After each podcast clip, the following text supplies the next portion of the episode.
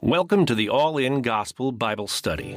Each week, we move chapter by chapter through the Bible towards a comprehensive understanding of what the Bible teaches. All In Gospel is recorded live in White Bear Lake, Minnesota, featuring Dr. Seann Dikkers. You can support this broadcast by subscribing or donating at the allingospel.com website.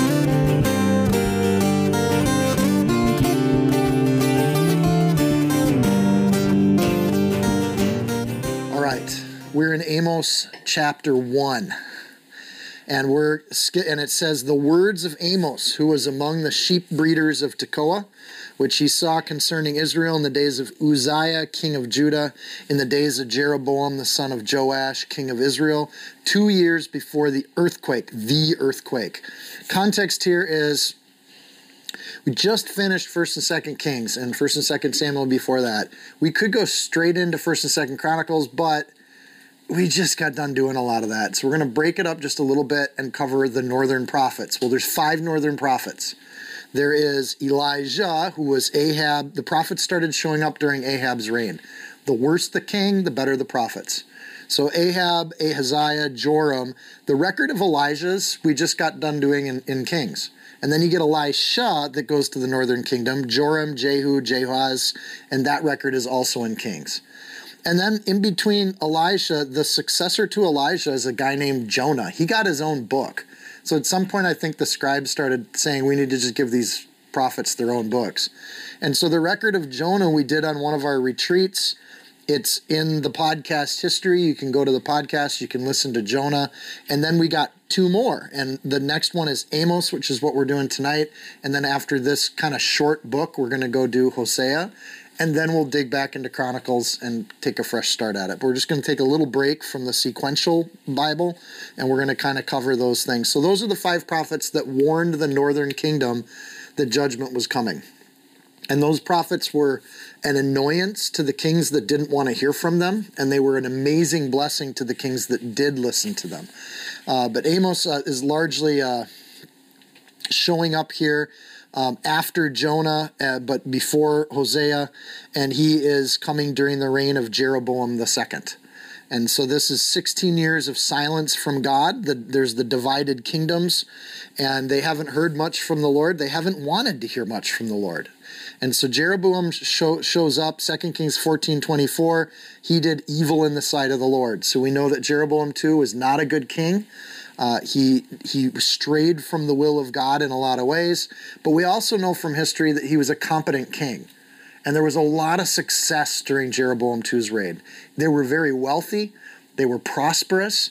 What had happened was um, Syria had been a harassment to the northern kingdom for a long time, but Assyria was rising in the north subdued Syria, so the northern kingdom of Israel just kind of gets a break from being attacked. They keep their own money, they get to keep their own crops, prosperity happens. This is when Amos shows up. His name, Amos, in the Hebrew means burden. And he comes up, he's just got a burden he has to share, and that they just name him burden. And we're going to see why in a second. Um, it's descriptive of the book. this book is a sheep breeder unloading what the Lord is telling him. Um, some people argue and, and or some people argue and some people say do not confuse with but he shows up during the days of uzziah and isaiah 1 1 says this is the vision of isaiah the son of amos with a z uh, which was concerning judah and the jerusalem in the days of uzziah. Some people would say don't confuse the two. Amos and amos are not the same person. However they both show up during the days of uzziah. Uh, Israel, isaiah's ministry starts is to five different kings, and it ends with Uzziah. Um, so Amos is the same king, same era, and it makes a heck of a lot of sense that you go Elijah, Elisha, Jonah, Amos, and then Isaiah would be the next major prophet that speaks for this group called the sons of the prophets. Um, that said, that's conjecture. It doesn't say there's a change of one letter there. Um, we have multiple situations in the Bible where people are called completely different names, but they're the same person. Um, and in this case, we just don't know for sure, um, unless you look at Isaiah 1 1 as the connection point. That's the only verse that would connect the two. Days of Jeroboam. This narrows the dating. We're between 765 and 754 BC. So we've narrowed the dating down just by that uh, Days of Jeroboam, uh, Jeroboam 2. And we'll, um, we'll do well to note that um, there was an earthquake at the end of this first verse. That narrows it down quite a bit because um, we have references to that earthquake. So uh, we should note that at the end of uh, the days of Jeroboam shows up, and you have a a message from God to Israel that they're going to be judged. It's not, it's the first time they're getting a very clear message like this. You're going to get judged. God's made his decision. Something's going to rise that will take your place. It's interesting to note that one year later, 753b, there's a little tribe of people that found a city called Rome on the peninsula of Italy. And it happens within a year of this kind of final note of judgment from Amos that comes to the king. Again, don't know if that's a connection, but you should note geopolitically, there are other forces that start to rise when God starts to make decisions around Israel. So Rome gets founded. Uh, Amos calls himself a sheep breeder. We have a word in the Hebrew that is shepherd. It is not that word. It is the, the person who's in charge of all the shepherds, the sheep breeder.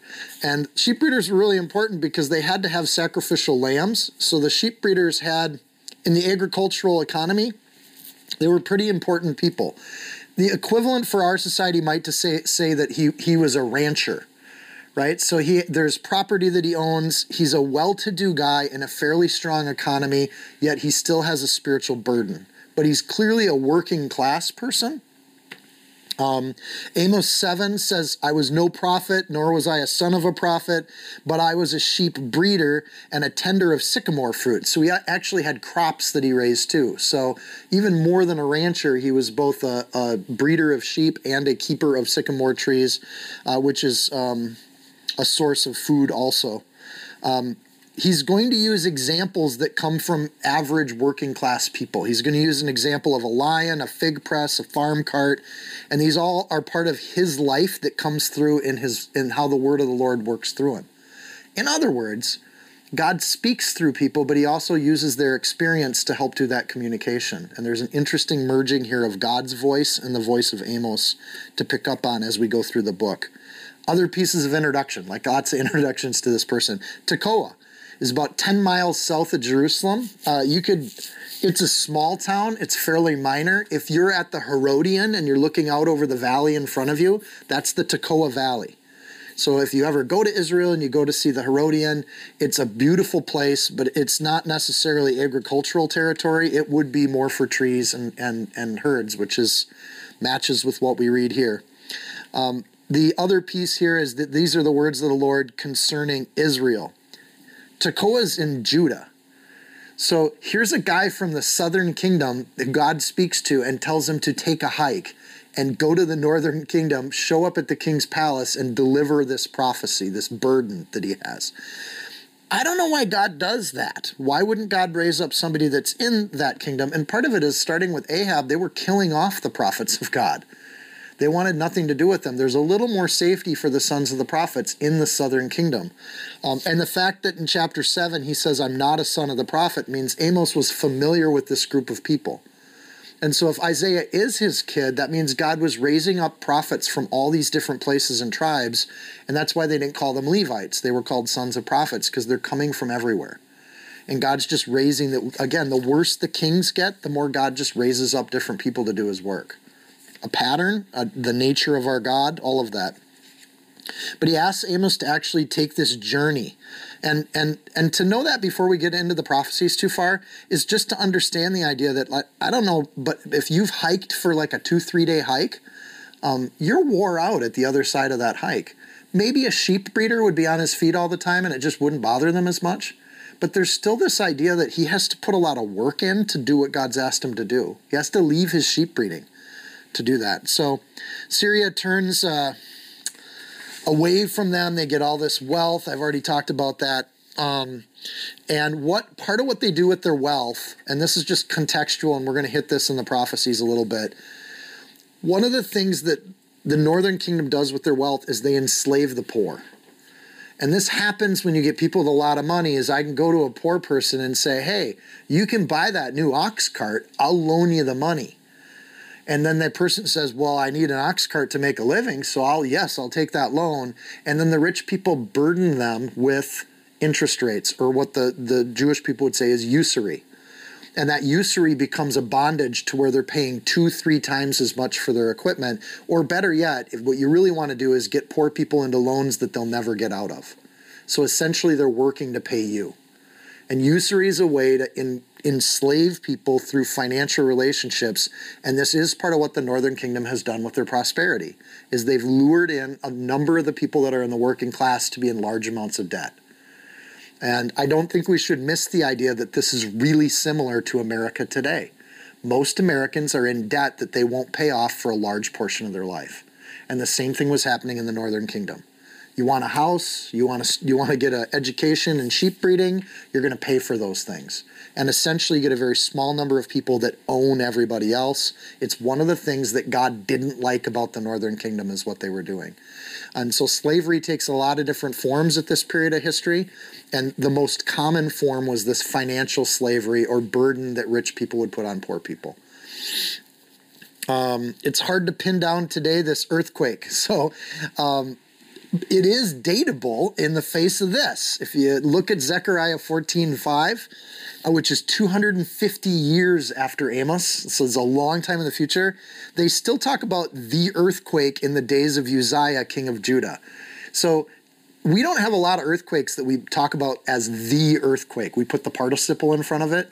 We talk about an earthquake or a big earthquake, but 250 years later to remember the earthquake, this was a sizable event, the ones that knock down buildings and take things out, but it was something that gets recorded. What's interesting in the Middle East is there aren't a lot of earthquakes there, but when they hit, they're huge. And there's a recording at Jesus' death of an earthquake that shook the ground, and it was so bad that the temple curtain was torn in two. Like buildings were moving and shaking, and ground was shifting in those kinds of things. So we have these records in the Middle East of large, huge earthquakes, and this is one of them. Um, and it's it's it, near to that time of the earthquake that Amos shows up and and gives this prophecy, right? All of this fits the timeline. If you look at Josephus, there is only one earthquake that's recorded during this 100 year period, and it's on 670 BC, which fits with the timeline. So Josephus records that in, I'm sorry, 760, that there was a major earthquake that was in this area and entire cities were knocked down. The clay and brick buildings that were made shifted, and it was enough to topple entire cities of, worth of buildings. So a ground shaking event. Um, we're going to see that God's going to start with the Gentiles in the judgment, and he and he and he works his way back to Israel last in these first two chapters. Verse two. I think that's all the context. And he said, The Lord roars from Zion and utters his voice from Jerusalem. The pastors of the shepherds mourn, and the top of Carmel withers. Judgment to the nations. Very simple message. God's going to judge the nations. And he starts first with the pagan countries. He uses the image of the Lord roaring. Obviously, the Lord doesn't actually roar, um, but it's an image of a lion that's heard across a plain. What roars do is when roars come from powerful beings like a lion, they're staggering. And the reason a lion roars is to stun its prey. You know, there's some animals that will freeze its prey, and one of the reasons that the Lord roars here is, I think, to get their attention, to get them to stop what they're doing. So the Lord roars from Zion. Think of that as like a lion just roaring across the plain. And God's will here is supposed to be, at this point, when you're against God, it's terrifying. Joel 3:16 um, the Lord is roaring there, but that roar is there's still a refuge for God's people in Joel 3:16. Roars from Zion, another name from Jerusalem, and utters his voice from Jerusalem. Part of the sin of the northern kingdom is they didn't recognize Jerusalem as the center of worship. So this is a neat way for Amos to say the Lord actually exists and will speak from his house in Jerusalem, not from Bethel, not from uh, um, Samaria or other places, not from Dan in the northern kingdom. So, a subtle point's being made here that God speaks, God roars, and he speaks from this city that he has chosen. Um, pastures of the shepherds mourn. Uh, relevant to a sheep breeder, uh, when God has an event that happens, when he holds back the rain, the, the shepherds will mourn because it's hard for the sheep to eat, and you watch a slow withering. The top of the Carmel withering, Mount Carmel is beautiful, and it is filled with green and grass. Um, it is a gorgeous hill, is what we'd call it in North America. We, if you don't have snow at the top, you're not a mountain. Um, but we would call it a hill. It's it's absolutely gorgeous. It's been two generations since Elijah killed the priests of Baal on Mount Carmel. So that's where that happened. So this idea of referencing this place, it would just be our grandparents that had this big event happen on Mount Carmel. So the reference here to Mount Carmel would instantly bring that to mind. Um, and the key to that location then of the withering that happens there is likely the withering happens because, or is possibly a reference to the fire that dropped on top of Mount Carmel would have withered all the green on top of that hill. So it would look a little bald for a while until it grew back. And from this comes the judgment to the nations. That's kind of a bummer for sinners. Like this is a bad moment for them.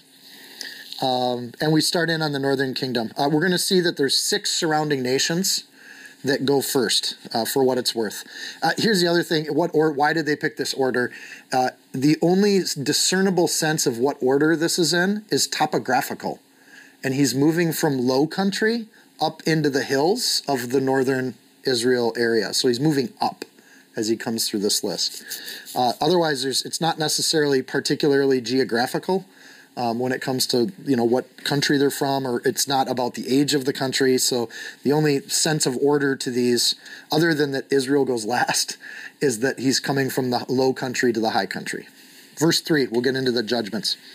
Thus says the Lord: For three transgressions of Damascus, and for four, I will not turn away its punishment because they've threshed Gilead with the implements of iron, but I will send a fire into the house of Hazael, which shall devour the palaces of Benhadad, and I will also break the gate, the gate bar of Damascus, and cut off the inhabitant from the valley of Ammon, Aven, and the one who holds the scepter from Beth Eden, the people of Syria shall go captive to Kir, says the Lord. So this is Damascus gets the first judgment. You can circle Damascus if you want to kind of sort the chapter a little bit for three three transgressions of Damascus and four, this is going to be a refrain that starts each section, and it's a way to say sin upon sin, transgression on transgression. It's just a way to say like over and over and over these people have sinned. They just keep doing this. Uh, and it's not a specific number. It's not that there's three wrongs that they've done, but it's the idea of that their wrongs are complete. Um, so if you read it in the Hebrew, it's for for complete transgressions of Damascus. And the word for complete and the word for three are the same word. So it, when you say finished, complete, total, um, three is there. So these people have completely sinned, and then four, that and even more. So they've completely done wrong plus some is kind of the way to read that. Uh, perfectly sinful and even worse. And Damascus is the capital of Syria to the north. It's interesting that he names the city and not the country.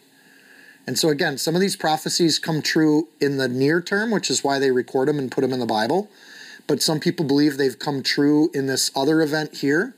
And there's people that look at these prophecies as part of the end time, and then they make whole magazines based on guesses as to how this is going to all play out at the end of days. Um, so, most of the prophecies in chapter one and chapter two most people believe have already happened. And it's part of why we record them is because we see that when God says something, it's going to happen exactly like he said it. And so when we look to the prophecies for end times, we can have some assurance that they're coming from a good source and that God knows what he's doing through his prophets because he's proven it. He's not asking us to take the validity of prophets on faith. He's shown us to, that they're faithful and worthy of our trust. So here's the thing. Um, Uh, Damascus is still a city.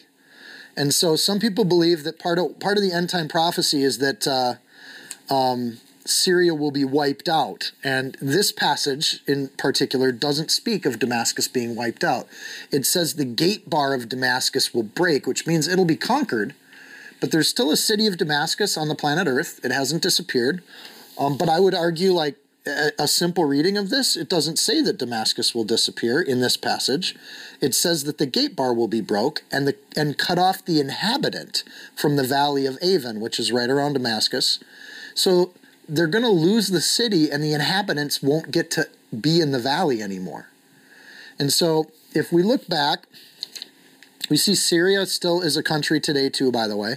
2 Kings 8, 11 through 13.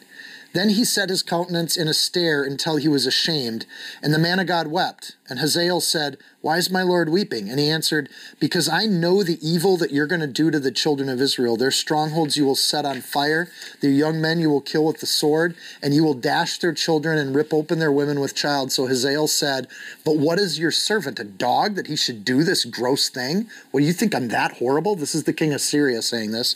And Elijah answered, The Lord has shown me that you will become king over Syria. So the king of Syria was told upon his anointing, upon him getting that authority, you're going to do some really evil things to Israel. And, and it made the prophet weep at that time.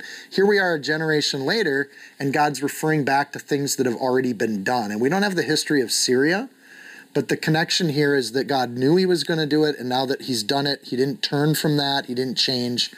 And we see some references here. They have threshed Gilead, meaning there's some pretty evil things that have already been done. A thresh is a sledge of heavy cast iron that you put behind two oxen. We might call it a plow, but it's more like a rake. And the point of a sledge is that when you have perfectly new ground that hasn't been touched, you run the sledge over it, and the, the purpose of it is to just break up that top two inches and take kind of the toughest part of breaking soil and you need a super heavy piece of iron to do it because the point is to drag it and have it cut deep as possible into that soil. Too deep and the oxen can't push it. So you go as deep as you possibly can to do as much damage as you can to the soil. It's a reference here, it's an image of killing and torture, and that the Syrians did as much damage as they could. They were harsh to that soil, they're trying to break it. So they're threshing people instead of ground. Gilead is east of the Jordan. It's those eastern tribes, Reuben, Gad, half tribe of Manasseh, settled outside the promised land, and Syria has just been beating them up ever since. And so they've been taking the brunt of that. Hazael of Ben Hadad are both the king's palace cities, and that's where the leaders' homes are. So the existing Syrians are going to be no more, and those particular places, the leadership of Syria is going to get wiped out. It also says Syria shall go captive to Kir. That's another great clue. Kir is located in another country called Assyria. And so the prediction is here you're going to get beaten, not named who beats you, but the people who beat you are going to take you off as slaves and ship you up to Kir, which is in what was growing this nation called Assyria. And then we see in 2 Kings 16:9, the king of Assyria went up against Damascus and took it and carried its people captive to Kir and killed Rezin, which was the king at the time. So in 2 Kings 16:9 we see a fulfillment of this prophecy. This is the weird, you know, with Elijah and Elisha, the prophecies were kind of put right into Kings at the right chronological moment. It's like they quit doing that because this would have been a nice prophecy to have while we were reading these chapters in Kings. Um, but God says it'll happen. 2 Kings 16:9 it happens exactly the way Amos said it would happen and they're actually carried off to the city. Kir was a slave trade city, so they would take them to Kir and then they would ship them out to all other parts of the empire. And that's how they operated. So we know this particular prophecy has happened. Uh, God records it as a, a future confirmation, too. So this is where I'm going to give you these things just so you have the biblical literacy of how these get treated.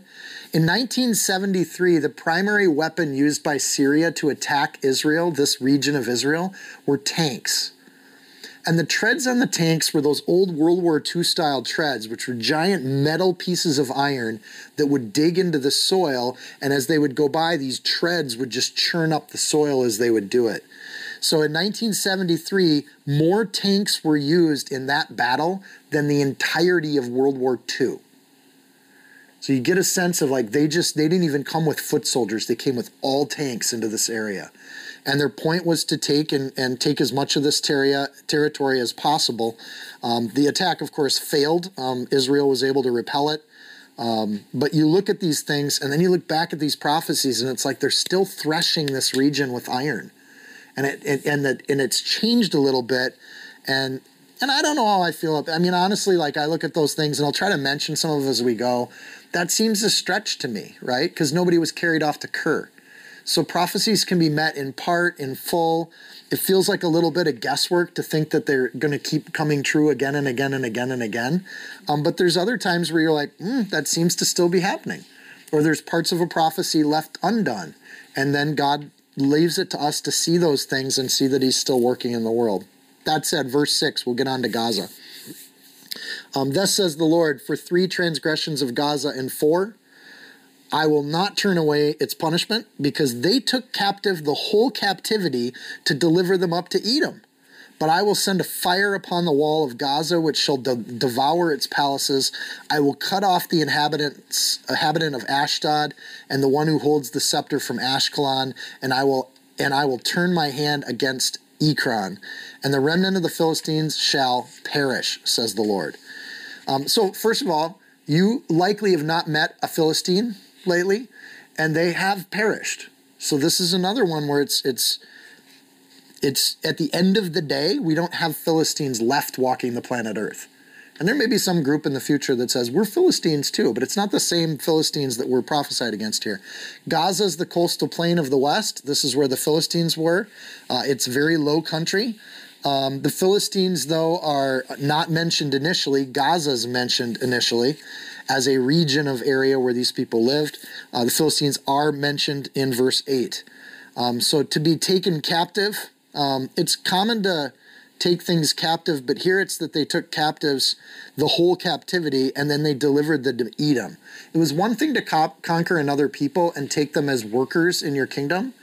But Gaza's not even doing that. They take workers and then they sell them to other countries. This is called a slave trade. And so part of what they're being accused of here is the sin of oppression. They it, it's not the sin of cruelty, which was Damascus. You guys are just mean people. These people are like you guys are like thoughtfully cruel to people and then you oppress them and put them into situations of oppression. So it's a kind of a, a different burden that's being placed by Amos, the burden. And he delivers them up to Edom is to sell people for money. This was kind of new in history. Usually you took slaves for yourself. So the idea that slaves are being taken as an economic resource and people are being sold um, is fairly new in human history at this point, and the Philistines are the first to be accused of that. Ashdod, Ashkelon, and Ekron are all Philistine cities, and there are some kind of key cities here. David gets into it with a bunch of them, uh, and the prediction is that they're going to be taken down. Here's the fulfillment Hezekiah specifically burns down these cities. he fulfills this prophecy, and he may have done it knowingly because he would have had this record when this happened. Either way, when God says it, it happens, and Hezekiah may have helped this one along. The Romans rename this territory by calling it the Latin word for Philistine. They call it Palestine. And Palestine is Latin for Philistine. We still have Palestinians. And so they call themselves that because they're from this region. I don't think Palestinians are the like the Philistines or the ancient Phoenicians that are settled. It's different. People are moved. Um, Hezekiah largely pushes these people out um, and literally moved them off um, and uh, you know off this plain.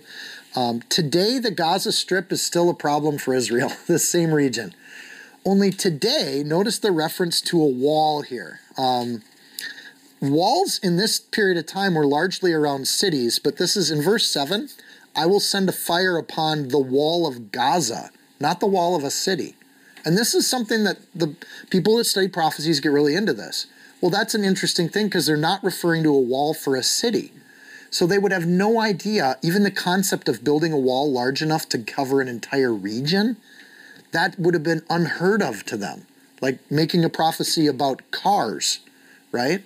But today there's actually a wall around the entire region of Gaza that's been put up because the people of Gaza did not like the foundation of Israel as a nation.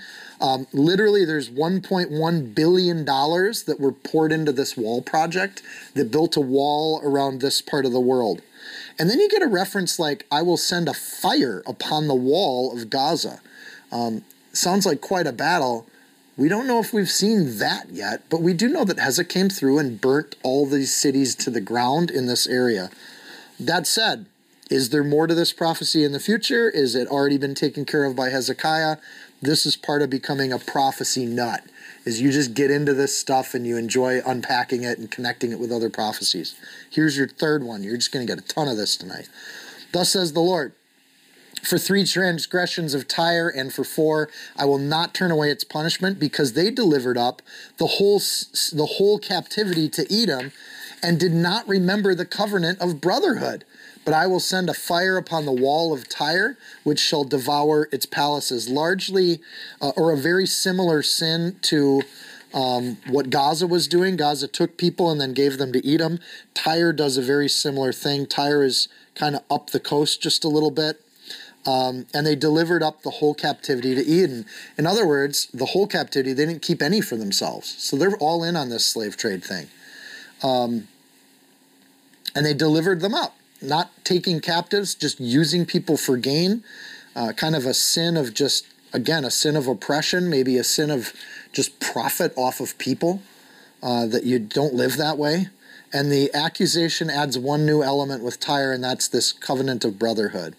So a covenant of brotherhood is simply a promise to be at peace. We're not going to fight with you. So back in 1 Kings 9, Tyre made a treaty with David. And the treaty was we're going to be nice to you and you be nice to us. When they built Solomon's temple, they went to Tyre to get all their lumber. Remember to build that palace and to build the temple. So they were a trade partner with David and with Solomon, and they lived in peace with these folks. They were not driven out of the land initially, and they gave their word and I think here's the other thing with prophecy when God says this is bad, we learn something about God. God doesn't, we know so far, God doesn't like cruelty and God doesn't like slave trade. I hope that's not new information. But we also see this idea that part of what's the accusation from God here is you didn't keep your word. You made a vow and you didn't keep it. And so keeping your word's important to God. And there's a vow of brotherhood here, a peace, living side by side, and they simply didn't keep it. So the punishment comes. Uh, Assyria starts, they conquer this area and arguably fulfill the prophecy, but then they get hit again. Nebuchadnezzar comes through this area and actually decides to level it. So Nebuchadnezzar, Tyre puts up a little bit of a snarkiness to Nebuchadnezzar, and Nebuchadnezzar, historically, he doesn't deal with any resistance to his reign. You mouth off to him, he'll wipe out your city, your family, and go after everyone. It's like the original mafia. And so Nebuchadnezzar destroys all of Tyre. There's what's called in the archaeological record an old Tyre and new Tyre. New Tyre is on an island off the coast, um, about half a mile off the coast. There's a little island. And Nebuchadnezzar destroys everything, and these people have to flee to a city.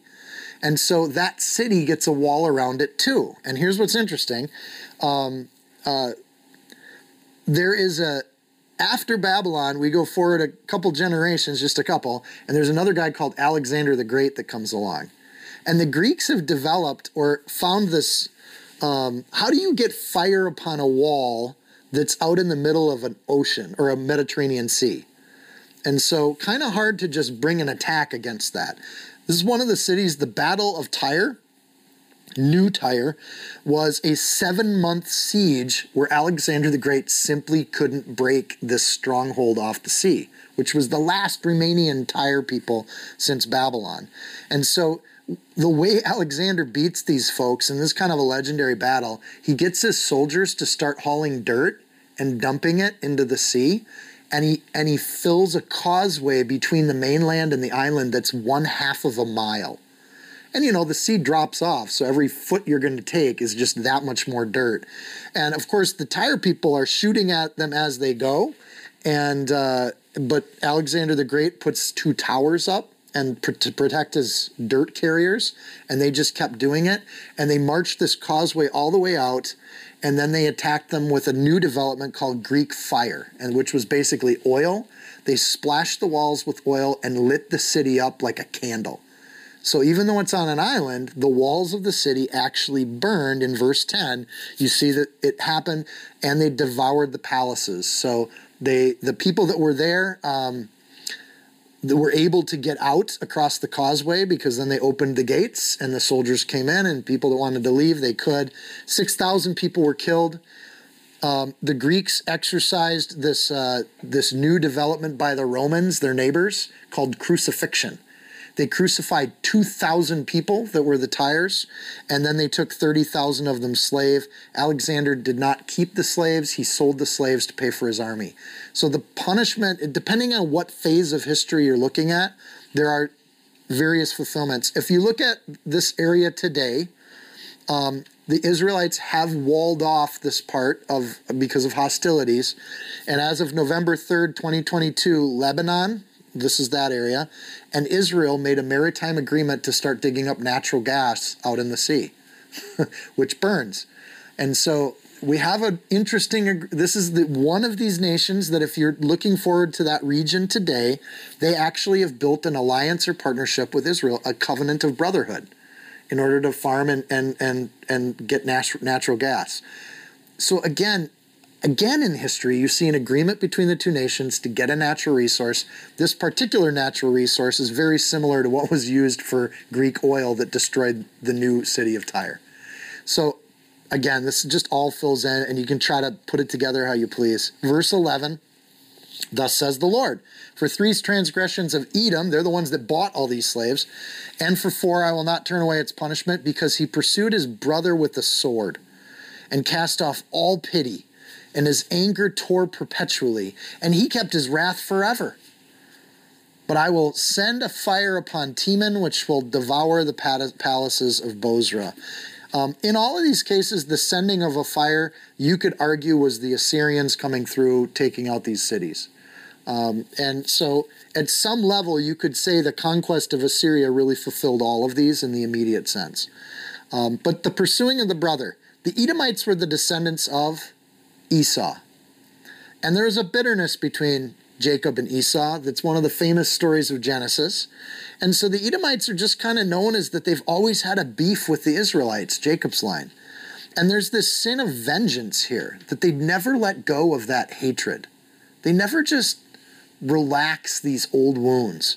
And the Lord doesn't like people that hold on to vengeance. He even says, Vengeance is mine.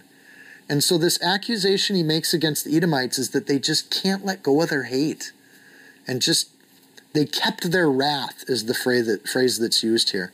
And it's dangerous for us as believers to hold on to wrath. And we see that again as a persistent thing. It's the nature of our God. He's looking for forgiveness, He's looking for friendship, or what the Jews call shalom.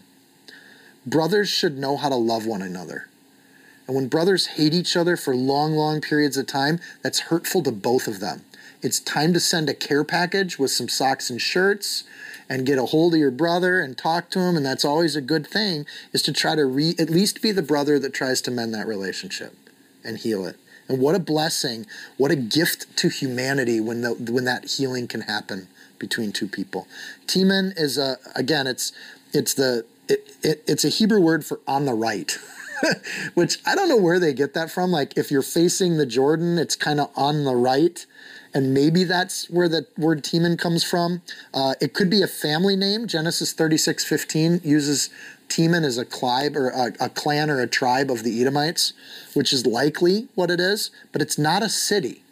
And there's no evidence of this city in the archaeological record. There's no evidence of it anywhere else in the Bible. So it's interesting that the other prophecies talk about regions and they name some cities. This one doesn't name a city. And then here's the other piece where that fits the Edomites were nomadic people. So when nomadic people build a camp and then leave the camp, they don't leave archaeological ruins. They're Bedouins, right? So they're they're moving from place to place. So there's no mention of that here, which is just kind of a historicity piece. Bozrah is a capital city if there was one. It's a shortcut to the Fertile Crescent. So if you want to, the Fertile Crescent's a big arch of good, well, easily to travel land. But if you need the shortcut to save time, you got to go straight through Edom's territory, this desert nastiness. So if you're going to go through there, there's one big watering hole named Bozrah in the middle. Um, and, and in Isaiah 63 1, they're referenced as people with dyed garments and robes. There's a lot of trade going on from India and from China that would come through this area too. So Bozrah, all the people were killed by the Israelites. Anything that could burn this, I'm sorry, not the Israelites, the Assyrians. Anything that could burn, the Assyrians burned. They just destroyed uh, anything that was left of that area. If there is an area called Bozrah, the one we think it is, it's all just rocks. There's just nothing left of it. And the Lord says, I will not turn away. So these folks have judgment coming that God's decided on. They're not going to maintain their sovereignty, which is another way to say the palaces will be devoured. So maybe there's some Edomites left around. We know that Herod was an Edomite, right? So there's a few of them that might still be left, but there's no sovereignty. There's no such thing as a country of Edom anymore. And again, you haven't met a lot of Edomites. So today there is no Edom and there's no Edomites. They're gone, just like God said they would be. Um, he would not turn away this punishment and it would be there. So God still hates the people uh, that would pursue their brother perpetually he doesn't have room for the, that kind of thing on the planet Earth. And, and it's one of the ways for God to show um, his thing. And, I, and we should also note here the reason they do this is that they just want more territory. Um, cast a tore per, and, and his anger tore perpetually, and it kept his wrath forever. But I will send a fire on Teman, which shall devour the palaces of Boss. Oh no, the territory is the next one. I'm sorry. Thus says the Lord, for three transgressions of the people of Ammon, and for four I will not turn away its punishment, because they ripped open the women with child in Gilead, that they might have enlarged their territory. That's the territory piece. How would ripping open women in Gilead help you get more territory? It's an interesting phrase and turn of phrase. But I will kindle a fire on the wall of Rabbah, and shall devour its palaces. They shall lose their country status. Amid the shouting of, in the day of battle, and a tempest in the day of the whirlwind, their king shall go into captivity, and he and his princes together, says the Lord. Also, um, this is also part of the nation of Jordan today. So both Edom and Ammon, if you put those together, that's what we call Jordan. So east of the Jordan River at this point. Uh, it's an area that used to belong to Gad, Manasseh, the half tribe of Manasseh, and Reuben. But at this point, these are the Ammonites. They've moved in. They've those tribes have kind of disappeared from that area. Um, there's a a Deuteronomy 3:16 border that actually includes Gilead as part of this territory. So the reference to Gilead and what they did when they conquered Gilead is that they came through and and did horrendous things to women especially and this is kind of a sin against the future when you kill a kid. Like you're sinning against the possibility of that kid's life happening. And so the the reason you do that is really just a cruelty, a vengeance, a hatred against a people that you don't want them to continue to exist. It's genocide. So there's the killing of the child, there's the hatred of genocide, and to actually carry this forward against the Israelites is a deep hatred against God's plan. Um, and to end a life before it can live is to take something without any sacrifice. You're taking a person's life without any value. And so there's this and they and the reason they give is to enlarge their territory. And one way to look at this is killing babies is always about expanding something for the adult. So the only reason to kill a baby is because there's some benefit for the adult that's going to happen. So, you know, you could argue at some level that that you know that there's a there's there's it's hard to raise a baby it's tough to raise a baby but when we're looking at this idea of what god hates god hates the fact that they killed the babies of the israelites. Israelites maybe had had it coming. He maybe allowed them to conquer the israelites right? Because they didn't go into the promised land like god told them to. But the killing of babies was a bit much. They didn't have to do that they didn't have to erase these people. It's still an issue today. We still have people that kill babies for their own convenience and to enlarge their own territory or their own life. But it's essentially greed and selfishness. I don't want to give anything up, so I'm going to make the baby give it up for me. I don't want to sacrifice my time and my whatever, so I'm going to take it out on the child. It's still an issue the issue of these people still trying to enlarge their territory. This is a region that today we might call uh, Jordan, but the enlarging of the territory into Gilead, the region of Galilee, is what we call the West Bank. It's still a problem area in Israel even today. Um, the 1967 war, the Israelites took this region back. It's still contested territory. The Wall of Rabbah. Uh, Assyria burns it historically from the outside. They actually set the walls on fire And so I don't think Assyria knew that they were fulfilling prophecy when they did that, but they purposefully take these walls and they set them on fire. When people tried to run, the Assyrians would hide in the smoke and the flames, and then they would pounce on them and shout and yell. And the general told them to yell as loud as possible so that it sounded like the demons that they feared were outside their walls. So they're burning inside their city, and in order to get out, they run. But as they're trying to run out of the city, they have to run out of the city while the Assyrians are yelling and screaming like demons, fulfilling this prophecy to the letter. They, I will kindle a fire on the wall of Rabbah, and it shall devour its palaces amid shouting in the day of battle. And so again, you get these fulfillments, and they fit pretty perfectly. Uh, their king shall go into captivity. That happens to the letter. That's exactly what the Assyrians do. Uh, they turn the king into like a little slave puppy in the throne room. It's not pretty. Ammon no longer exists. They've lost their sovereignty. They're wiped out. God doesn't forget these things. A large period of time goes between Gilead being conquered and the Assyrians showing up. But God does keep a record of it. And, and just a note, when we see bad things happen in the world and say, why does God let those bad things happen? Give it a few years. We don't have a record that God forgets big evils. He actually deals with them. And you get these people on the planet like Ammon, and maybe they thought they had gotten away with it, this great evil they did to Israel. The other thing is mess with Israel and you're dealing with God. Because Israel seems to like, God likes this little country called Israel. So the idea that time passed shouldn't have lured them into the sense that they, God had somehow forgotten what they did. So when God brings this prophecy against Ammon, he's saying, I remember these things, and you're now going to pay this debt. And that sin has a burden to it, and sin has a debt to be paid. And God doesn't forget those things. And to me, that it seems like a weird thing, but I take some assurance that when you see great evil on the world, it's not going to be undealt with. God will deal with the people in northern Nigeria that are killing Christians right now. That will be remedied. And if you trust that your God's a good God and a just God, he will bring justice in those situations. And it'll sound a lot like what Amos is bringing to the northern kingdom. Now, at this point, if you're the king of Israel, Jeroboam II, and Amos is telling you all these things about all of your enemies, you're thinking, I like this prophet. This is great. God's going to deal with literally every border country around Israel. And what about Judah, that southern kingdom? Um, what about Moab? You know, got one more that's kind of off to the corner, a little further away up in those highlands. And so it so far Amos is a pretty popular prophet with the northern king.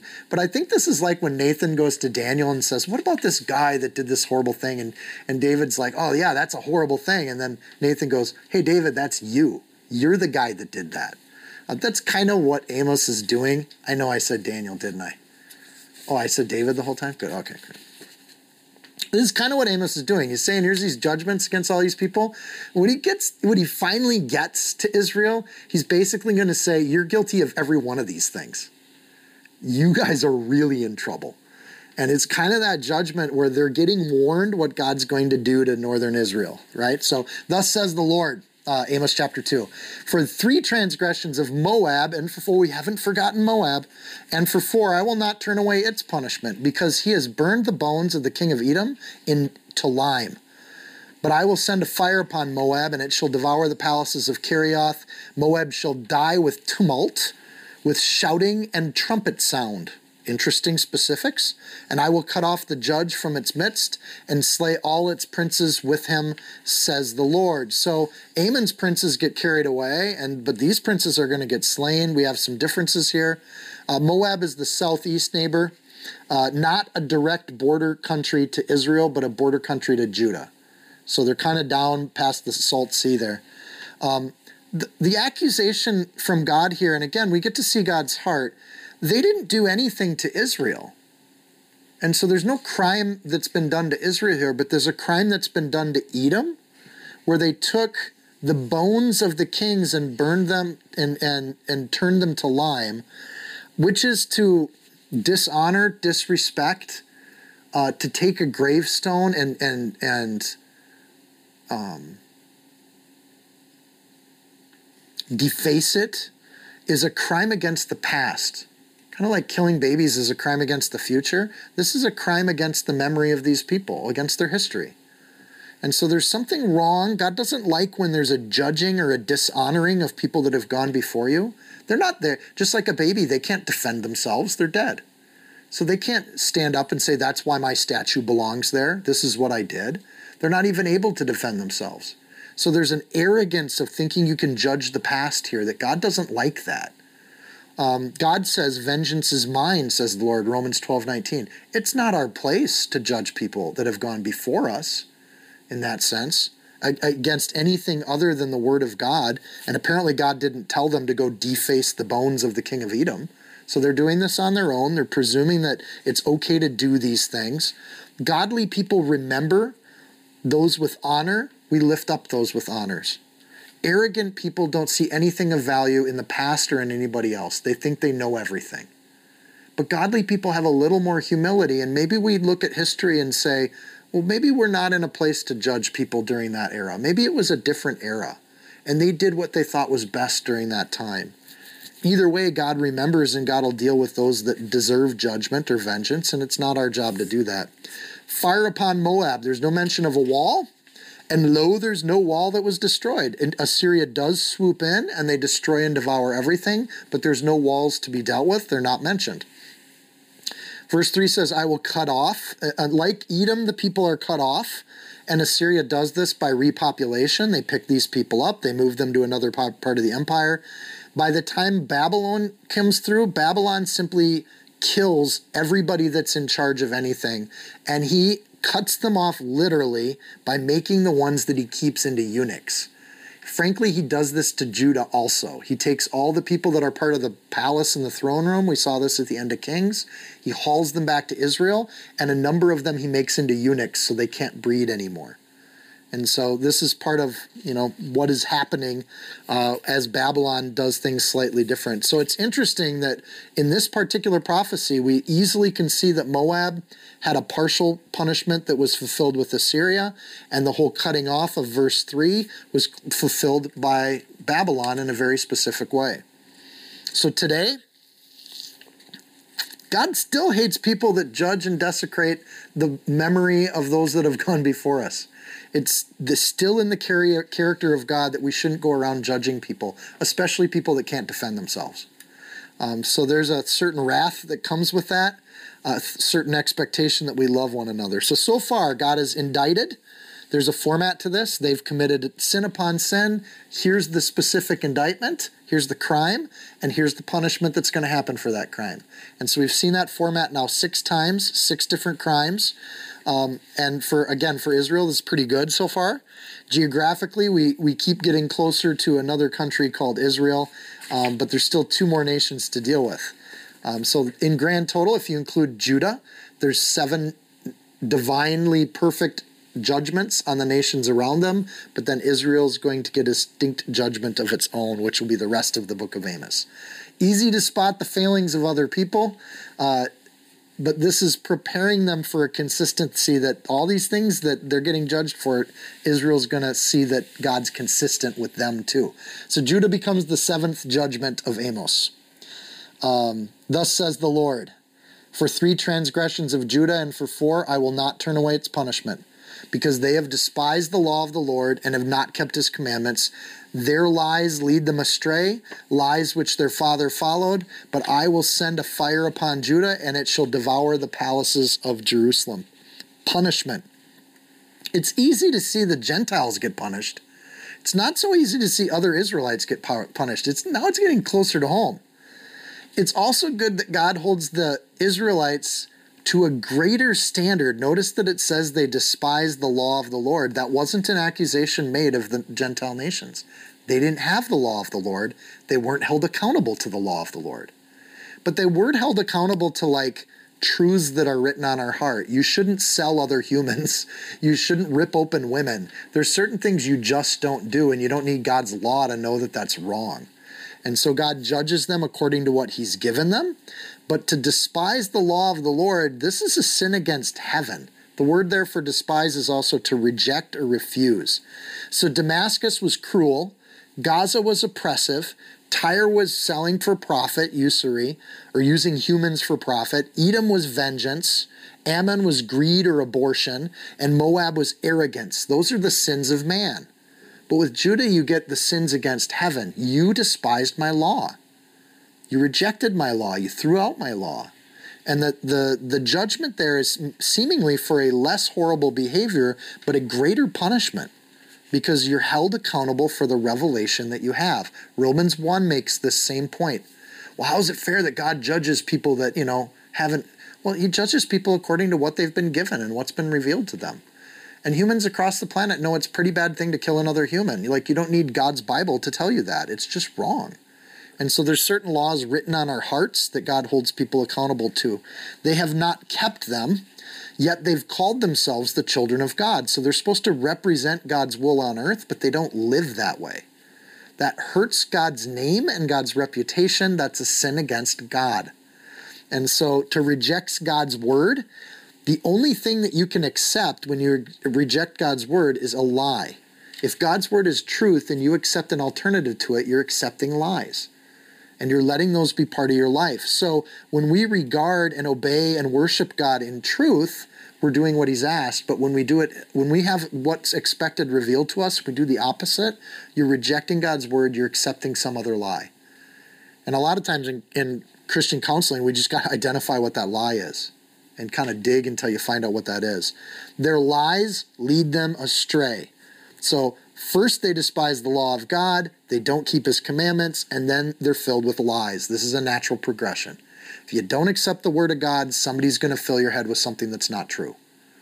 And then you got then you're living according to those lies and to be led astray is to willfully listen to humans instead of God because the humans say they have a better version of life to offer. So they do it, they're led astray and here's the worst part lies which their fathers followed. so you're accountable for fo- following a lie, even if the entire generation taught you that lie.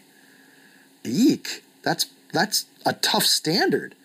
And part of it is they're supposed to go back to the Word of God, regardless of what their fathers taught them, Grant. You're supposed to go back to the Word of God yourself, because if your father's a screw up and teaches lies, you're still accountable to the revelation God's provided you. So you can't blame your parents. So there's a there's a judgment coming here, and we see something about the character of God that it's no excuse that they're following lies that they got from their dad, their fathers, probably their mothers too. If we're going to be fair here, gender wise, they're learning this from their parents. Doesn't matter. You're still accountable to it. God holds each individual accountable to learning the word of God for themselves and going back to the source every generation. Spiritually, any law of God we ignore is going to burn us out. That's the area of our life that God will get. It's just, it's true, and it's just eternal. But I will send a fire upon Judah. Because of lies, it just burns you out. If you think you shouldn't organize your time for the Lord, time will burn you out. If you think you shouldn't organize your house and your finances, that's going to be the thing that burns you out. If you think you if you can't draw limits with your employer as to where the boundaries are they're going to burn you out. And all of these areas of life where you don't follow god's kind of order for your life that's probably going to be the thing that just the enemy uses to burn you out and that's what happens to judah. They believe lies it burns them out. Okay let's get to the literal thing. But i will send a fire. Again assyria we know from kings wipes out every city in judah except for one jerusalem. So they they attack every single one of them, an image for sending fire. Literally speaking, Assyria definitely used burning, but we don't have evidence that they burned every th- single thing. But we do see in 2 Kings 25, he burned the house of the Lord and the king's house and all the houses of Jerusalem. That is, all the houses of the great he burned with fire, talking about um, Babylon pulverizing the palaces. When they took over the southern kingdom, Babylon specifically took out the houses of all the leaders, so all that's left in Jerusalem was housing for the common folk. No leadership in Jerusalem. So the prediction of verse 5 is that he shall devour the palaces of Jerusalem. It seems that Nebuchadnezzar did that perfectly and fulfilled it. This isn't always bad. And we should note from Kings that this process wasn't something that was horrible for Israel, it was actually refining them. And fire is both a negative judgment tool, but we also see evidence in the Bible that fire is a refining thing. And if the breaking the law of God or ignoring the law of God leads us to lies, fire can burn out those lies. And it's not always bad. Listen to 1 Corinthians 3:13. Every man's work shall be made manifest, for the day shall declare it, because it shall be revealed by fire. 1 Corinthians 3 is in the New Testament. And the fire shall try every man's work of what sort it is. And if any man's work abides, which he has built upon, he shall receive a reward.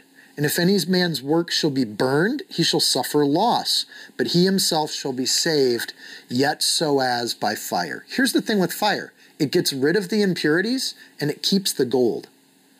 So, good metals, precious metals, you burn them up as hot as you can because they can handle the heat.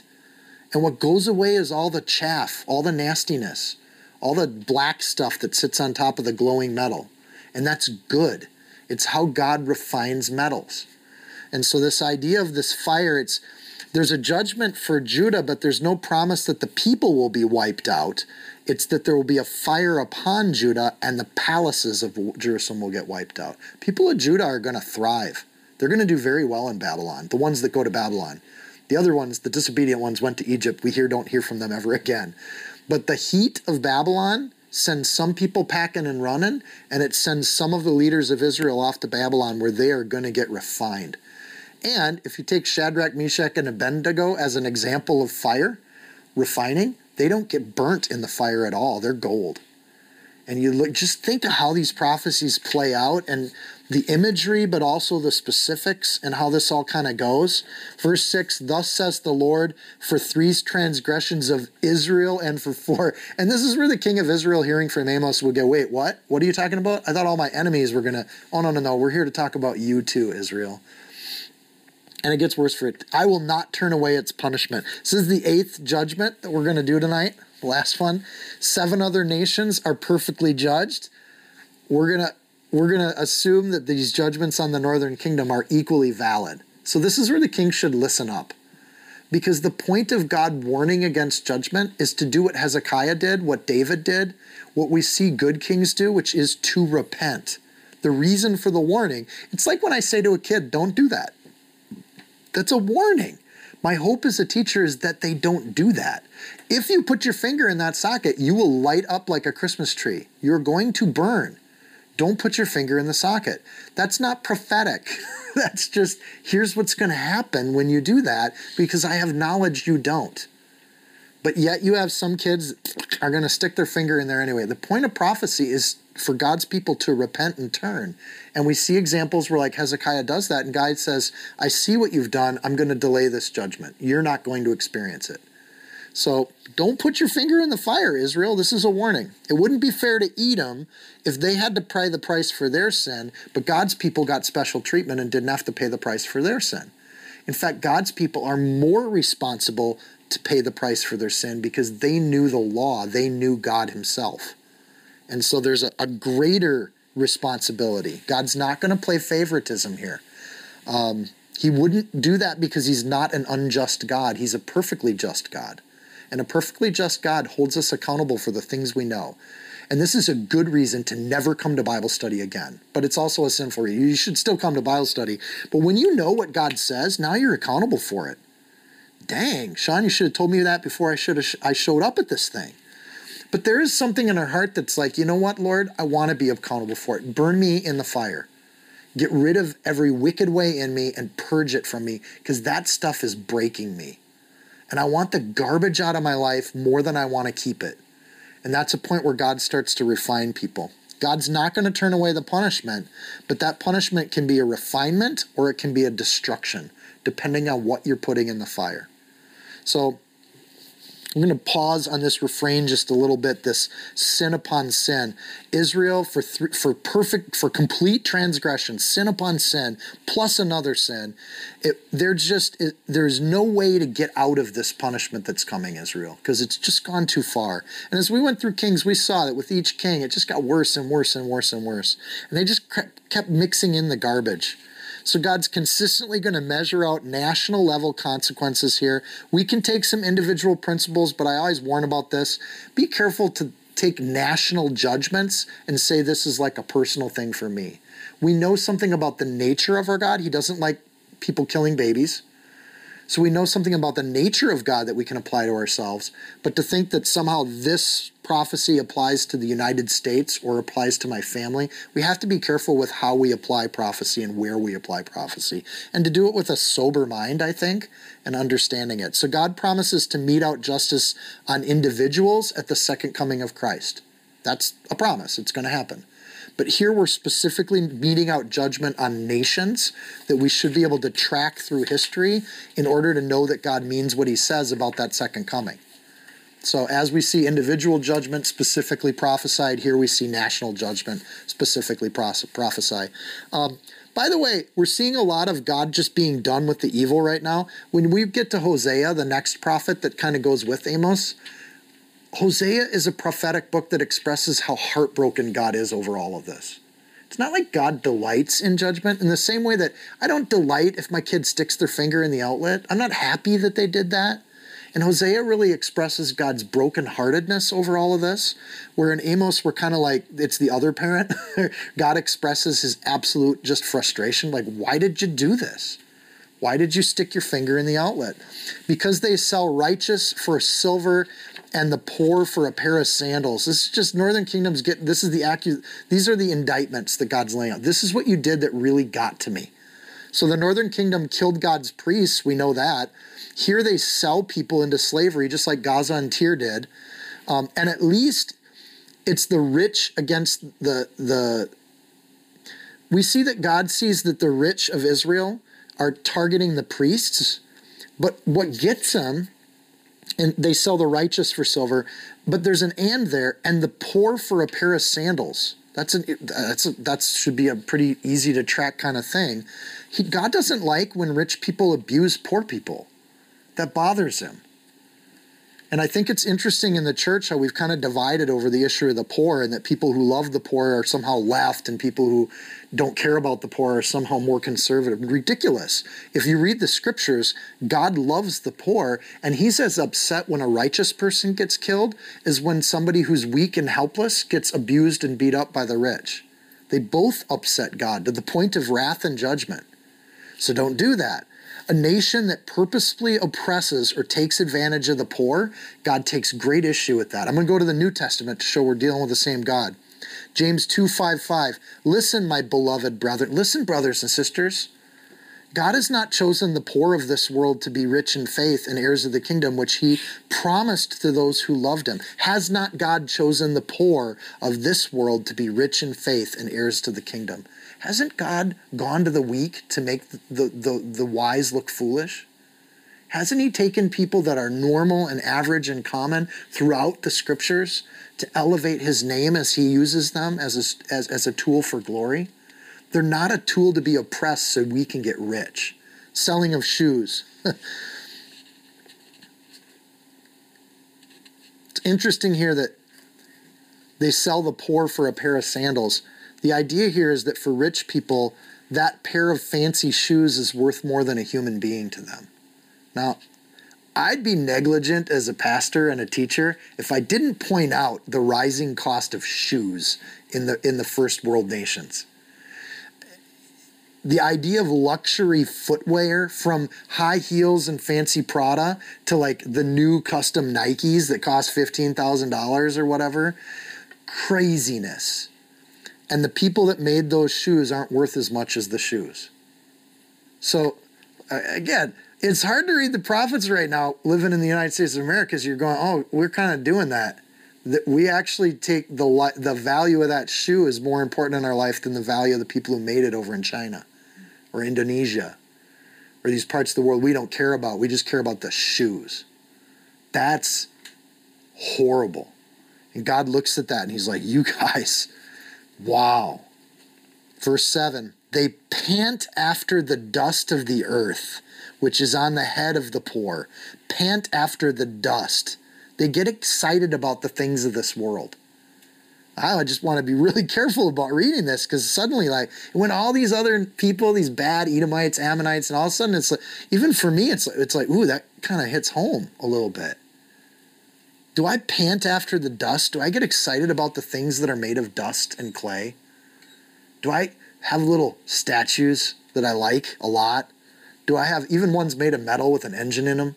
Do I put those up on a, and I value the, the the truck or the car more than the people in my life? And do I elevate things above humans? They pant after the dust. Are there things that I just desire and want more than helping the people in my life? Dang.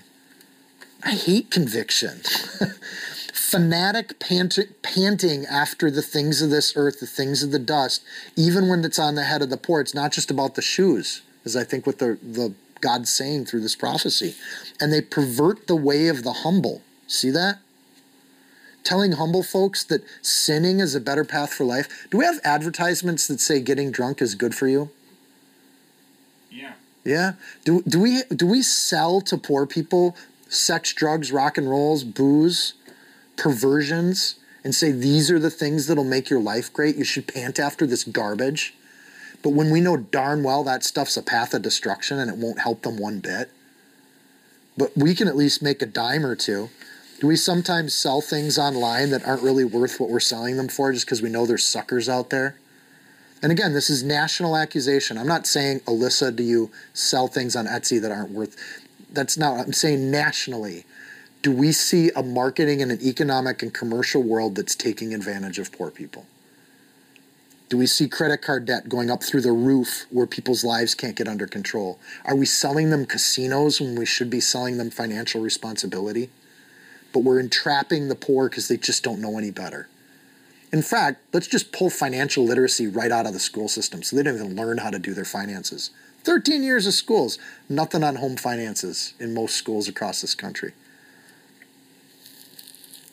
To pervert the way of the humble.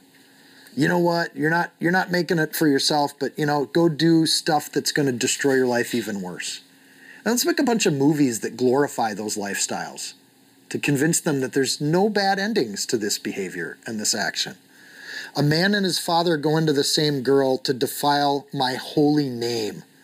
We know that the kings of the northern kingdom started bringing female prostitutes in as they brought in these pagan religions. So a dad and his son going into the same girl. The, the same girl there in the Hebrew is the double wor- use of the word na'ara. It's an emphatic. In other words, a man and his father go into the same girl and there's an there's a, an emphasis here that there's a deep evil going on. You guys are just having sex with anybody, and you think that's okay? It defiles my holy name. The word, the word na'ara there in the Hebrew is infant adolescence. These are young prepubescent girls that would be temple prostitutes. They don't even know what's happening to them.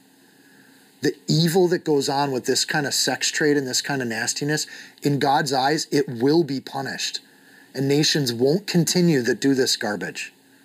So if you got things where people are being hauled across borders and you're taking these slaves, but you don't use them, you just sell them to the Edomites.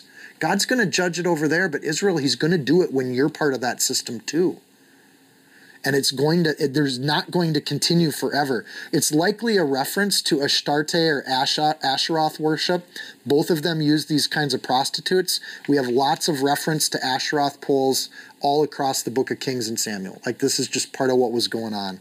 God says it's wrong, and these people do it anyways. And here in Amos, it's like, I'm done with this. God won't continue it. And you know what? I got to tell you, as somebody who loves the Lord and loves little like girls, and I had one myself, who's now grown up into a beautiful young woman, it makes me angry when you got people doing this to little girls. It's wrong. And men and women, like we should be protecting the girls of our nation. We shouldn't let this garbage happen to them, and we shouldn't sell it to them on movies that that kind of music and lifestyle and behavior is somehow fun or good. Nonsense. It's it's destructive. They lie down by every altar on clothes clothes they took in pledge. Pledge. There's this idea that in, instead of you know, if you're taking loans from people, they would give you their cloak as collateral. Deuteronomy 24:12. So this is part of their culture. They take that cloak that they took on loan and use it themselves. They're just supposed to put it in storage like a pawn shop. But they're taking it out, going to the temples, laying in the temples with prostitutes and using that cloak as the thing they were there. There's an imagery here, but there's a literalness to, to, it too. They're taking somebody else's cloak and defiling it in this false worship and then giving it back to him, likely stained. Think of how gross this is. R rated. This is just nasty. And so, and then they would drink the wine of the condemned in the house of their God. These. These folks aren't even cold, they're just lukewarm. There's a passiveness to all of this, right? You're defiling God's holy name, then you lie down on other people's clothing and you're drinking a bunch of wine thinking everything's good. This is a big party to you. And God looks at that party and is like, I don't think so. And God isn't lukewarm about these things. He's he's not insensitive to what's going on here. The drinking of wine but not in covenant and to do it in a temple, not it, so when you're drinking wine, let's be honest, you should be doing it to honor somebody or to commensurate a new ship.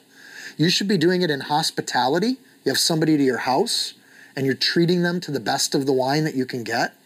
Or you should be doing it in service to people. You have people coming over from another country and you treat them to the best you have.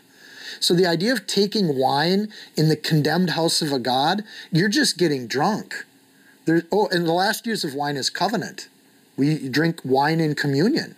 So there's no covenant, there's no honor, there's no hospitality, there's no service going on. You shouldn't be just sitting around drinking wine for no good reason. There's no wedding happening. Why are you drinking? So this idea that there's just a sin upon sin picture, with Israel, we actually get the picture painted. Remember the other nations? Was just like sin upon sin, and then they named one. But here, God's just like laying them out. There's a picture here. You take advantage of the poor, sexual corruption, while wearing other people's clothes, getting drunk, in false temple worship, yeah, that's a pretty bad list, Israel. You're guilty of all of it and worse. Sin upon sin, plus some. Today, we rip people off. We pant after empty stuff. We disregard the marriage bed. All the while, we show up in church wearing expensive sneakers and we shake it all off with a hangover on Saturday. God doesn't miss that behavior. Woe to the church that thinks that God's you're getting away with something just because God hasn't brought the judgment yet. Nonsense. God hates this. Israel is a nation of God, and the people of God should be righteous and different. And it should go right to our heart level. And God's bringing this accusation against Israel to show us as a warning what it looks like when God deals with his people. God deals with us, it's not going to be different. It's the same God that's dealing with Israel that deals with us. At a national level, America's getting in for it. And I'm not saying that's, whoa, whoa. God knows who his people are and he protects his people. And I think that's an important thing to note. He looks at the righteous and he guards them and he's a shelter to them. He's our shepherd. He guides us beside still pastors. Still past. I'll stop trying to quote things. God looks for a right society, and we can know that about God. There is a, a role and a ministry in serving a community and helping to make a good community that's crime free and orderly, where innocent people can live their lives and be joyful. Verse 9, yet it was I who destroyed the Amorite before them whose height was like the height of the cedars. And he was as strong as the oaks, yet I destroyed his fruit above and his roots beneath. Also, it was I who brought you up out of the land of Egypt and led you 40 years through the wilderness to possess the land of the Amorite. In the other judgments, we don't get the history lesson. but with Israel, God's this is why they're more accountable is that God did things for them. So the Amorites were uh, um, he's going way back, right? He reminds them of his faithfulness to them. And these Amorites, they were scared of because they were huge. And God took care of them for them. Why in the world can't they learn from this? Why can't they be grateful for what God's done? Instead of being grateful, they're trying to sneak around and they're seeing what sins they can get away with instead of saying, what sins can we get rid of? And it's, a, it's the attitude here is just wrong. So this is why we repeat the story of the cross we don't want to make this mistake of forgetting what God's done for us. So we take communion like once a month so we remember what God's done for us. Part of it is verses 9 and 10. God doesn't like it when we forget what he's done for us. That's a crime that he can accuse us of. So we don't do that. We want to remember what God's mighty hand has done, not just for Israel, but for us too, because we're his people too. So here's what God did for us. And so as Christians, we take communion and we remember that. Verse 11 I raised up some of your sons as prophets and some of your young men as Nazarites. It is it not so, O you children of Israel? Tell me I'm wrong that I didn't bring up people amongst you that were righteous. You've had role models. You know what righteousness looks like. When he says, I raised up, this is the idea that God's Holy Spirit has inspired and breathed life into these people to be a, an example for Israel. The Nazarite vow that's referenced in 11, um, Numbers chapter 6, if you want to dig into that, was a voluntary giving of your life to the service of God. The entirety of the church is in a kind of Nazarite vow. We all make a voluntary choice to give our lives over to, to the Lord and it's not something we have to do and it's a gift that we accept god's gift for us and then we abstain from certain things to to uh, to glorify god but we also partake in certain things to glorify god. So the nazarites were kind of an image of that. It's a great honor to be a nazarite. It's also an honor that god would make sure that there was always a remnant to speak for god amongst his people and god always raises up examples so that people don't have excuse um, verse 11 says the lord but you gave the Nazarites wine to drink. One of the things they abstained from was wine. Um, so it's wrong to just sloppily drink wine as a drunkard and pass out from it, but it's also wrong, wrong to try to give people wine that have been abstaining from it. You're trying to lure people into sin that have decided that's not for me.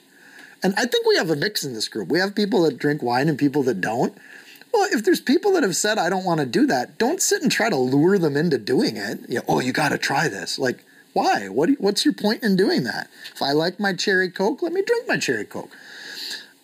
And commanded the prophets, saying, Do not prophesy. So they're trying to get good people to do things they shouldn't, but they're also trying to tell good people to not do good things. So th- there's just this idea that they're trying to control the righteous. And from the heart of God, that's kind of a problem. They're supposed to be good stewards, but they just keep doing these non stewardly things. So Mark 12 4 says, Again, I sent them another servant, and him they threw stones and wounded him in the head and sent him away shamefully. Jesus tells a whole parable about he, how he kept sending servants to these wine dressers, right? These vine dressers that were taking care of his vineyard.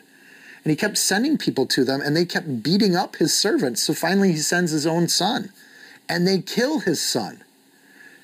And therefore, what will the what will the owner of the vineyard do when he gets a hold of these servants he's going to judge them and so there's an idea that comes straight from the old testament to this one that there's a judgment coming for people that don't deal well with the righteous people god's given us we don't want to mock those people as fanatics if they're true and they're holy and they're good, we want to celebrate that God's put certain people in our lives and in our communities, in our nation, that are actually good, decent people. So we don't try to get them to sin. Like that's not the solution. And we don't try to stop them from being righteous just because we don't like hearing what they have to say. So the do not prophecy is probably a reference to Ahab, where he literally sent God's prophets into hiding because he was killing them. And so we see that there's a re- rejection of this from God, that this behavior is worthy of national judgment. Verse 13 Behold, I'm weighed down by you. This, I'm going to focus on his last piece. Behold, I'm weighed down by you. Does God actually get weighed down by humanity? Not really. Almighty, all powerful God? So there, again, this is like God roaring at the beginning. He didn't actually roar, but there's clearly a metaphor going on here where there's something to this. As a cart full of sheaves is weighed down, a farm reference. So again, God's using Amos's experiences as part of how he communicates. It's an image from his work life. You get a cart that's weighed down, the wheels don't turn as well because they didn't have nice ball bearings. They had wood on wood. So if you weigh down the cart with too much weight, it, the wood starts to scrape and you can't roll those wheels very easy. So therefore, flight shall perish from the swift the strong shall not strengthen his power, nor shall the mighty deliver himself. He shall not stand who handles the bow, the swift of foot shall not escape, nor will he who rides a horse deliver himself. Well, it would be the horse that, but, anyways. The most courageous men of might shall flee naked in that day, says the Lord. Therefore, flight shall perish. There, nobody is going to get away. This idea of flight from God's judgment, it doesn't exist. You can't get away from the judgment that's coming. when God comes, no matter how fast you think you are, he's faster than you are. And they used to say, like, you don't have to, like, if, if a tiger starts chasing you, you don't have to outrace the tiger. You just have to outrace the person next to you, right? But it doesn't work that there's no outrace for God. The idea of outrace evaporates. No such thing as flight when God's coming to get you. Because frankly, God can beat you, the other person, and the tiger. The most courageous, the boldness, how how excited you are, it's not going to work. You're actually going to run away in your birthday suit. Like, it doesn't matter how bold you are, you got nothing, you can't take it with you. So when you get to the throne of judgment, you, you got these people, they're bold, they've built around themselves a financial empire. They can't take any, they're going to go naked before the throne. You got nothing but your heart when you go there. And, and, you know, nakedness biblically is kind of a shameful thing. The idea that the bold will be shamed. Um, and they'll stand there. I think you know one thing is too is when you're comfortable with your self image, you're like, okay, God, if you want to see me naked, that's your problem. But you made me this way, so that you know. So it's not about the physical piece. I think the nakedness is an idea of the heart. They will find they're unable to benefit from all the areas they think they're good in. They think they're fast, they think they're swift, they think they got a bow, they think they're mighty. The areas you think you're strong in is the stuff you're not going to be strong in. It's the stuff you're going to fall in those areas. Nobody literally will escape Assyria. Israel will be wiped out. We don't even know where those tribes are today. They're the lost tribes of Israel. We know where Judah and Benjamin went. They went to Babylon and then they came back. But we don't, these other tribes, gone. And the truth of this prophecy is none of them escape Assyria. There is no getting away from Assyria because they conquer everything around the major city and then they squish the city.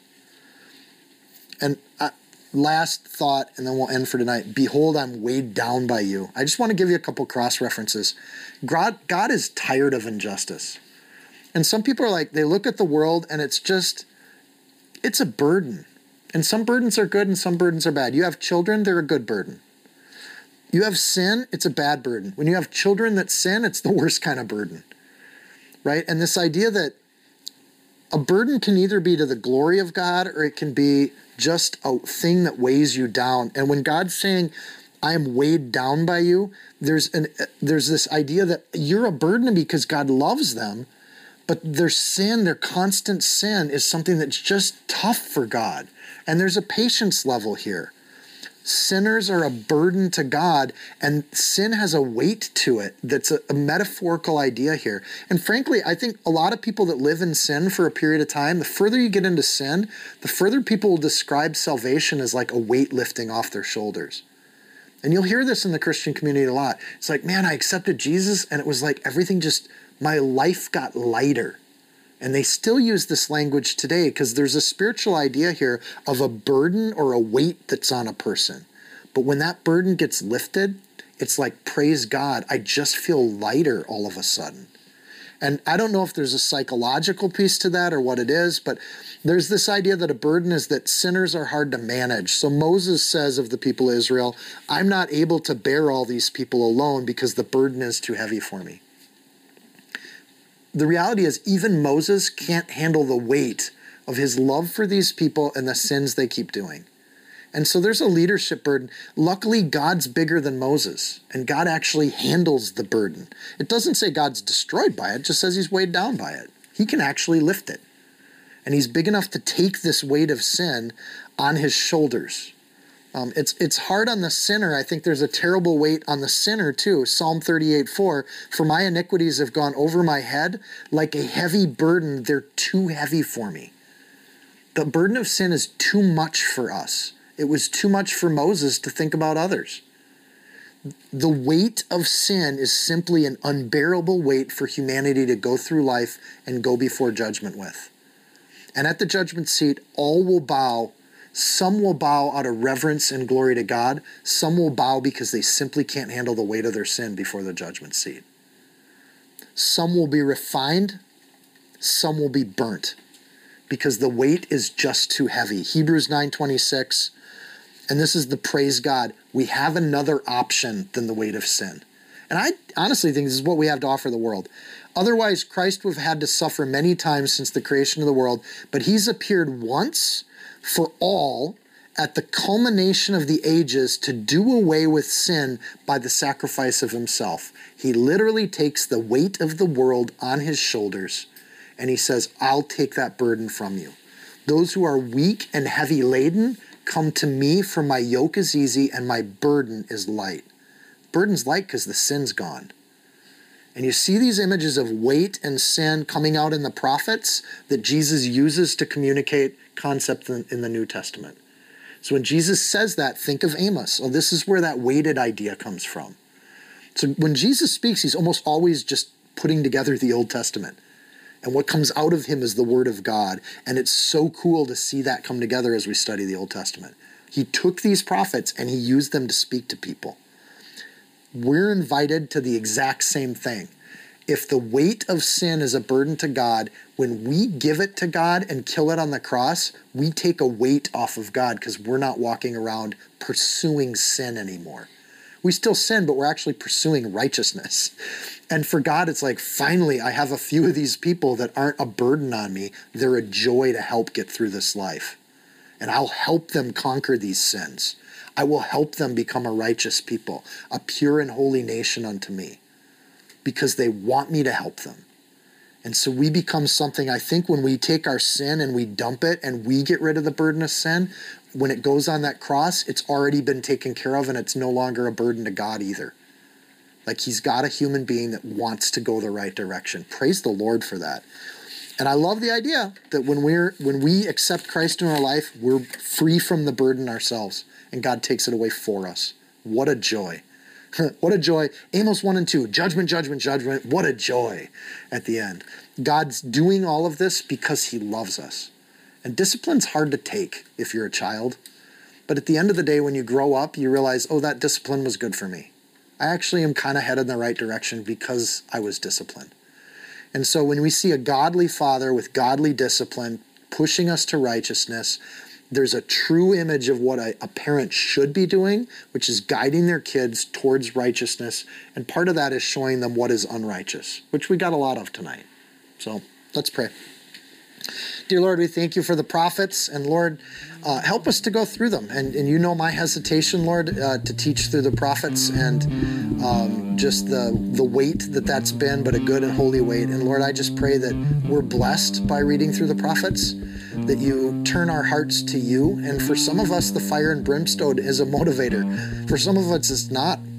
Um, and I just pray that um, in both ways, Lord, that you want us to come to you, that you teach us your ways above our own. Uh, and Lord, we take uh, what angers you, we take that seriously. And Lord, help us to, in our hearts, just erase greed, covetousness, pride, lust and to take those things, Lord, and turn them over to you. And Lord, I pray they burn up as you refine us with the trials of life. I pray that we can, be, we can become somebody who sheds the burden of sin um, for your glory and your honor. Amen.